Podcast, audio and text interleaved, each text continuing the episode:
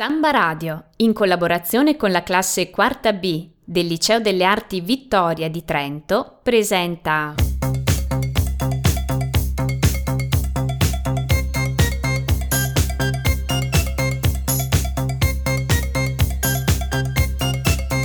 Arte da ascoltare, un'opera d'arte e una storia da raccontare.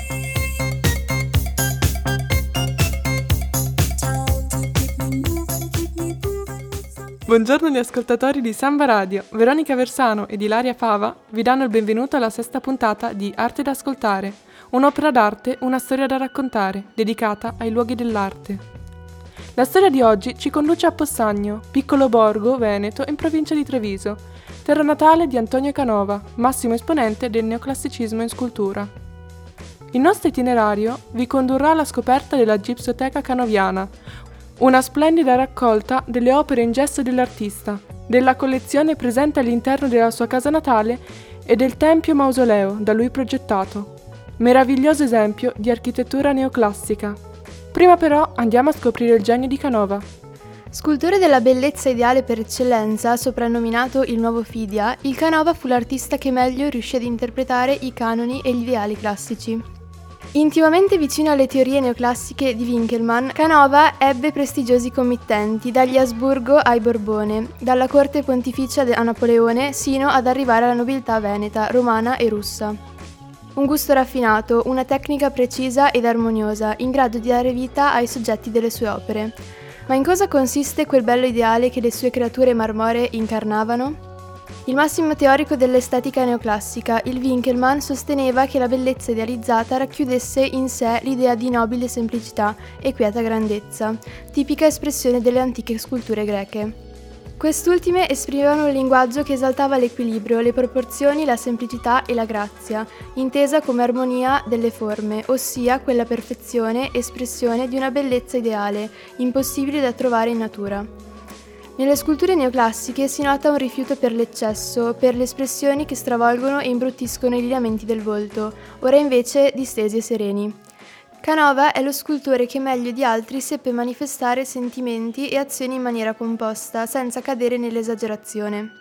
L'ideale di perfezione nel bello si assaporava soprattutto nelle opere a soggetto mitologico, in particolare nelle figure femminili, nelle quali trionfano la delicatezza, la morbidezza dell'incarnato e una pudica sensualità. Per capire appieno la sua opera, proviamo quindi ad analizzare la scultura più famosa del Canova, ovvero Amore e Psiche, i protagonisti di una storia raccontata nell'asino d'oro di Apuleio. L'autore narra che Psiche era considerata una delle ragazze più belle del mondo e Venere, la dea dell'amore, non poteva accettarlo. Così inviò suo figlio Amore con un piano per farla sparire. Quando il figlio di Venere vide Psiche, si innamorò perdutamente della ragazza e decise di portarla segretamente nel suo palazzo. Per evitare di essere scoperti, Amore strinse un patto con Psiche, dicendole che, quando si sarebbero incontrati, non avrebbe mai dovuto guardarlo. Psiche, però, tormentata dalla curiosità, aprì gli occhi e guardò Amore. Il figlio di Venere si sentì tradito e volò via, abbandonando la ragazza. Psiche, innamorata del dio, era disposta a tutto pur di vederlo tornare e così si piegò alle tremende prove ideate da Venere. Con grande tenacia riuscì a superarle, arrivando addirittura negli inferi per prendere un po' della bellezza di Proserpina. Quest'ultima prova si rivelò un inganno e Psiche cadde in un grande sonno. Quando Amore venne a saperlo, si recò immediatamente da lei e la risvegliò con un bacio. Lo scultore scelse di rappresentare l'istante prima del bacio che sancì la loro unione.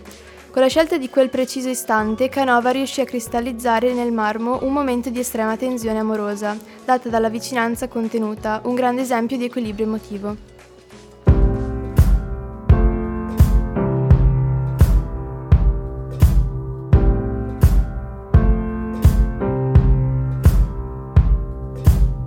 Guess it's true, I'm not good at a one night stand.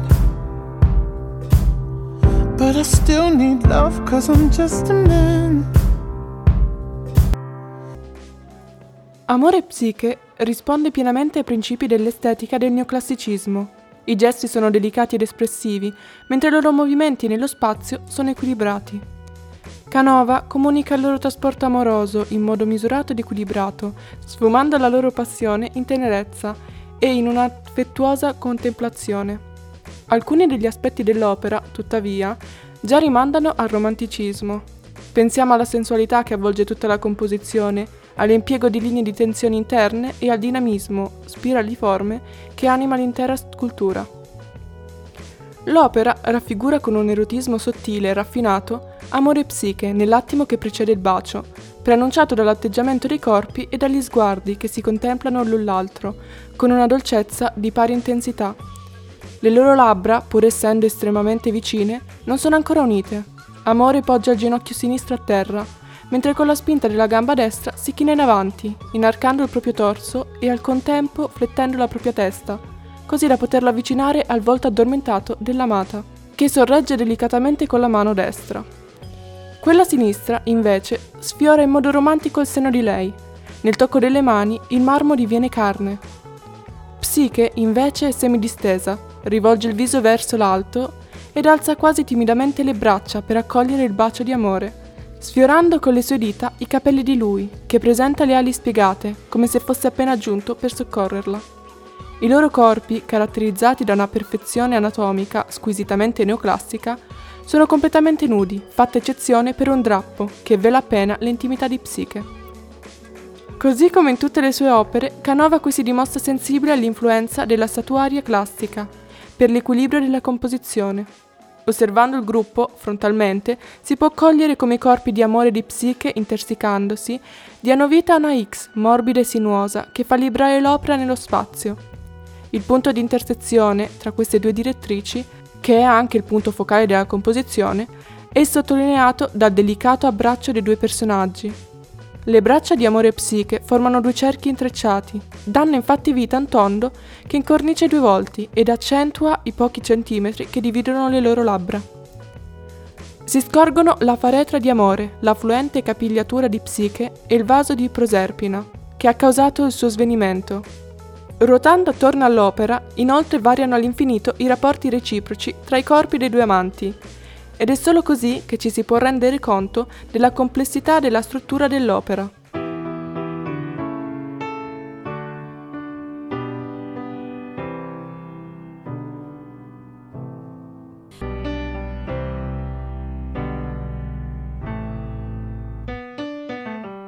Antonio Canova nacque a Possagno nel 1757.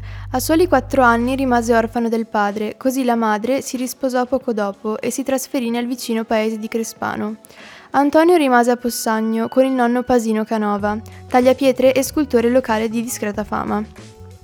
È forse proprio grazie al nonno che fin da giovanissimo Canova dimostra una naturale inclinazione alla scultura. Si racconta che, all'età di 6 anni o 7, durante una cena di nobili veneziani abbia eseguito un leone di burro, con tale bravura che tutti gli invitati ne rimasero meravigliati. Il padrone di casa, il senatore Giovanni Falier, intuì la capacità artistica del ragazzo e lo volle avviare allo studio e alla formazione professionale. Nel 1768 Canova cominciò così a lavorare nello studio dei Torretti, poco distante da Possagno. Furono i Torretti ad introdurlo nel mondo veneziano, ricco di fermenti culturali e artistici. A Venezia Canova frequentò la scuola di nudo all'Accademia delle Belle Arti, di cui in seguito divenne direttore.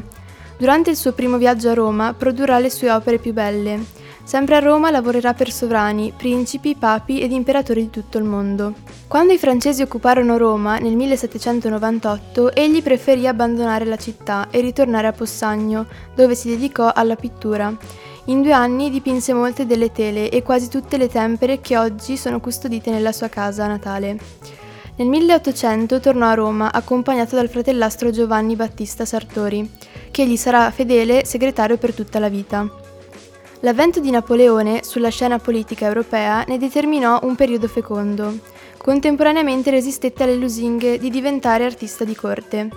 Nel 1815, subito dopo la disfatta di Waterloo, Canova, grazie ad un'abile azione diplomatica, riuscì a riportare in Italia numerose preziose opere artistiche, trafugate da Napoleone in Francia. Papa Pio VII, per questa sua opera in difesa dell'arte italiana, gli conferì il titolo di Marchese d'Ischia, con un vitalizio di 3.000 scudi che egli volle elargire a sostegno dell'Accademia d'Arte. Antonio Canova morì il 13 ottobre 1822 a Venezia. Il suo corpo venne traslato prima nella vecchia parrocchia e dal 1832 nel Tempio Mausoleo di Possagno. Il tempio, maestoso e candido, domina un'altura dalla quale si può ammirare una bellissima vista panoramica sulle colline del Trevigiano e della nuova chiesa parrocchiale che Antonio Canova volle far erigere a proprie spese per il suo paese natale. La prima pietra venne posata nel 1819. Tutta la comunità di Possagno fu coinvolta in questa costruzione. Canova non avrà purtroppo la possibilità di vedere ultimata la sua opera. Il tempio verrà consacrato soltanto dieci anni dopo, nel 1832. Sarà compito del fratello, Giovanni Battista Sartori Canova, portare a termine la costruzione del solenne edificio. All'ingresso vi attende il colonnato, imponente, una vera e propria foresta di colonne, dalle quali si intravede il cielo, ed una maestosa facciata, memore del Partenone che domina la collina di Atene. Il frontone porta scolpita una dicitura in latino, tempio dedicato a Dio, ottima e massimo, uno e trino. Sopra la scritta sono collocate sette metope, con soggetti sacri dell'Antico e del Nuovo Testamento. Si tratta di opere d'arte di allievi del Canova. Il pezzo forte del tempio è la sua cupola, che richiama la più grande cupola mai costruita nell'antichità, quella del Pantheon di Roma. Entrare all'interno del tempio è un'esperienza di forte impatto emotivo. Ci si sente protetti da questa immensa cupola, un abbraccio di luce proveniente dall'oculo in alto. La volta poggia su una graziosa cornice con fregi dorati ed è decorata da lacunari. Ogni cassettone al centro ha un rosone di legno dorato. All'interno vi si trova poi l'abside dell'altare maggiore elevata di 6 gradini.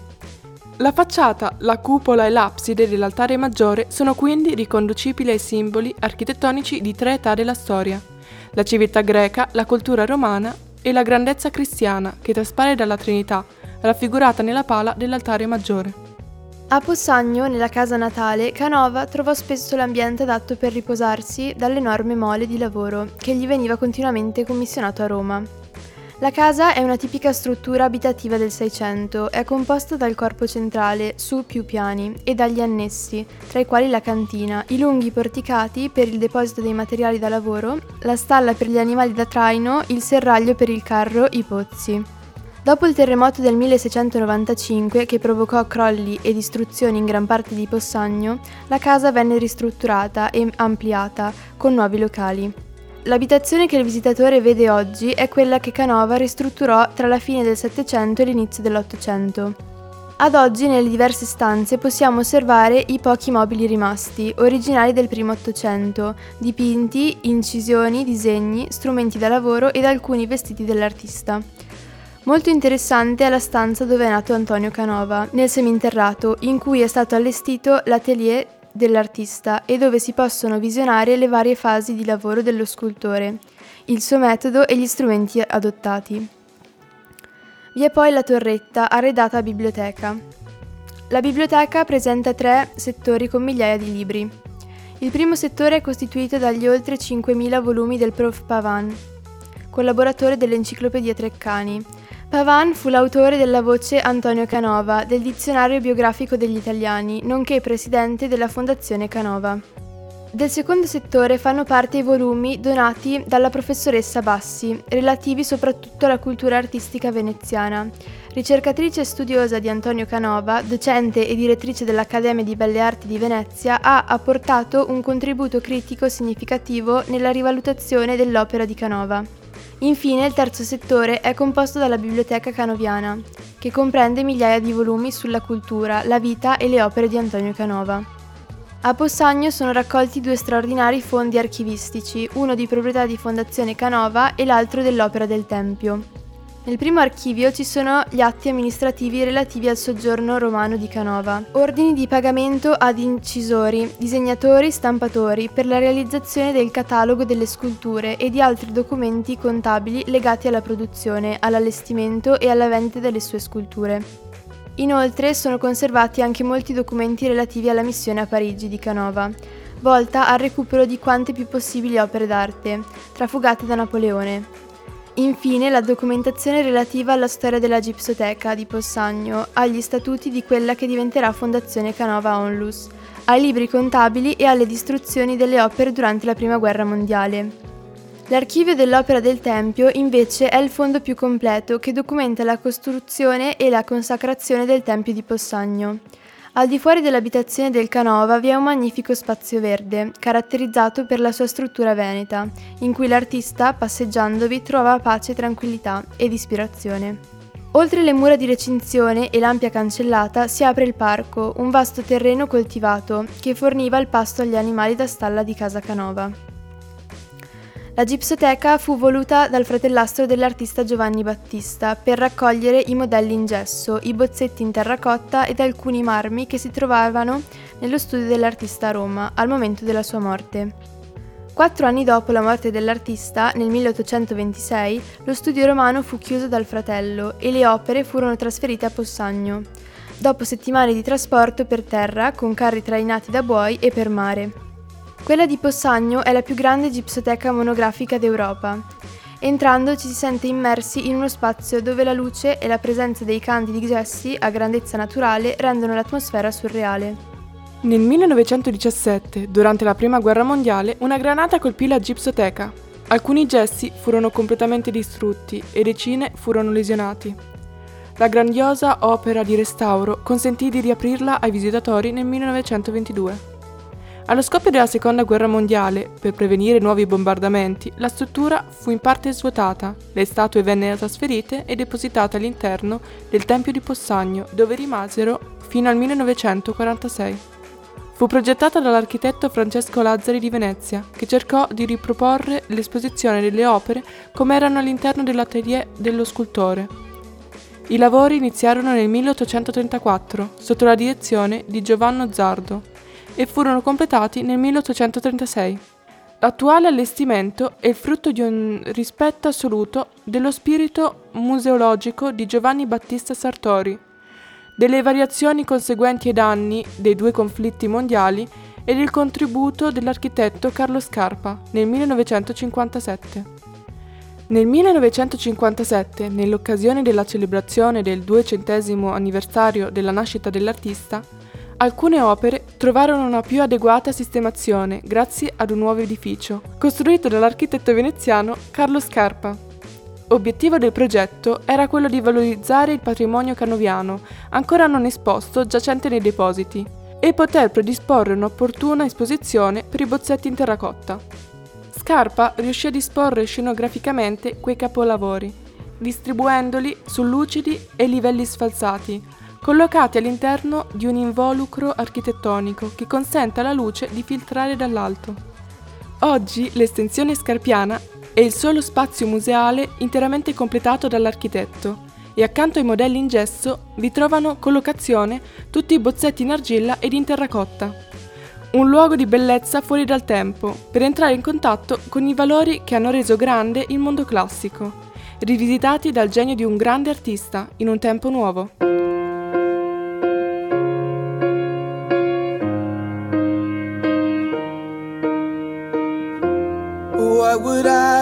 Without your smart mouth of you?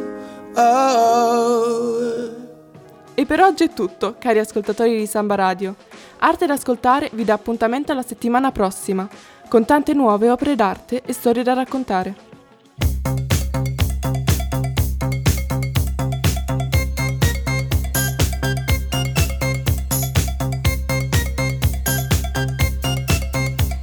Da ascoltare, un'opera d'arte e una storia da raccontare.